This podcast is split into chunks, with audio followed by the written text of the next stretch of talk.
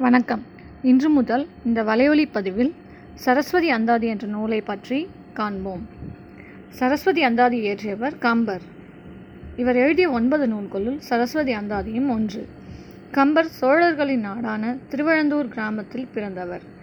இவர் உச்சவர் மரபில் ஆதித்தனார் என்பவருக்கு மகனாக பிறந்தார். இவரது மரபு சமயம் வைணவம். இவரை ஆதரித்தவர் சடையப்ப வள்ளல். இவருடைய காலம் கிபி பனிரெண்டாம் நூற்றாண்டு என்றும் கிபி ஒன்பதாம் நூற்றாண்டு என்றும் கூறுவர்.